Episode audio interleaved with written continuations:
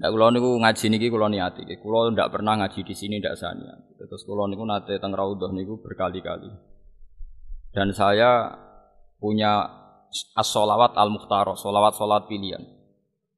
Mulai yang dikumpulkan Said Muhammad sampai yang dikumpulkan ulama-ulama dulu kayak Imam Ghazali kayak ada sekian sholawat yang sering saya baca. Tapi saya baca di Rodo itu angger tak waca liyane iku mesti pelat. Pelat itu ya. Sing tak ulang-ulang nggih kula baca niku. Allahumma sholli ala sayyidina Muhammad alladzi tarrasta bi jamalihil aqwan. Jadi tarrasta itu ya Allah berikan sholawat engkau kepada Nabi Muhammad sing tarrasta bi jamalihil aqwan.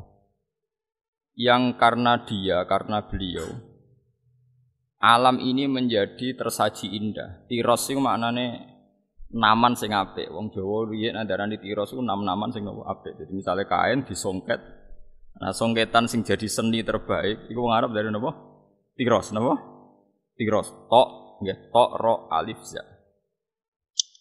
Alladzi tarrasta bi jamalihil aqwan. Terus kula niku seneng banget mbek selawat ini.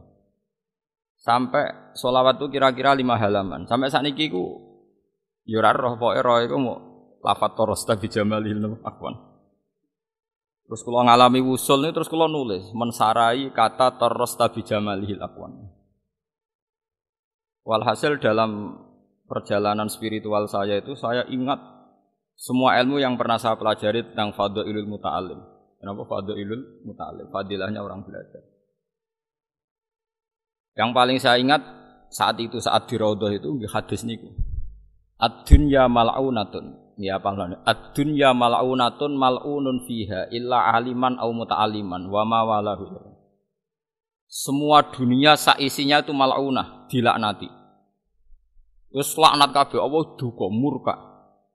Ning gone isine dunya kuwabe ad-dunya mal'unah. Mal'unun mafia semua yang di dunia itu dilaknati. Kecuali dua kata Allah, illa aliman kecuali wong alim. Au muta'aliman ta orang nopo? Belajar. Terus wama walahu ya atau yang menopang alim dan muta'alim.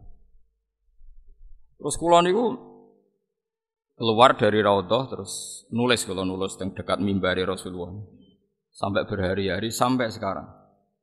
Kalau nu ada buku dokumen khusus tentang Fadlul Alim wal Muta'alim dan itu semuanya saya tulis dengan posisi usul.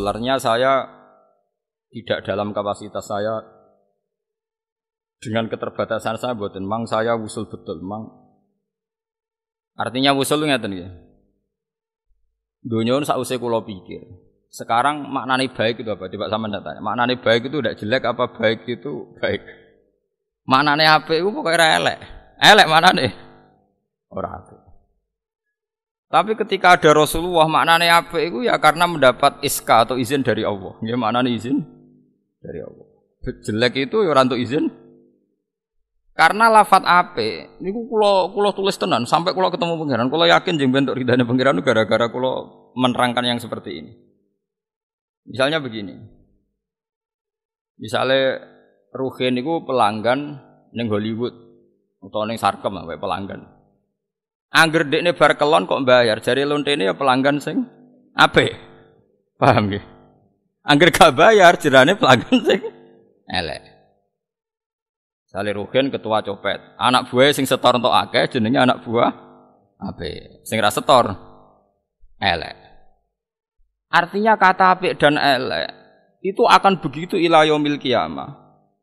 Andai kan ada ilmu syariat, andai kan ada ilmu. Tapi kalau ada ilmu kan ora. Pokoknya zina itu elek, copet itu elek.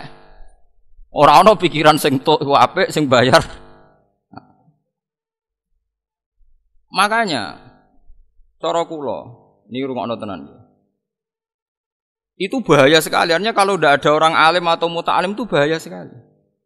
Bahayanya adalah nanti manusia ini akan mengukur standar dunia semuanya pakai persepsi nama manu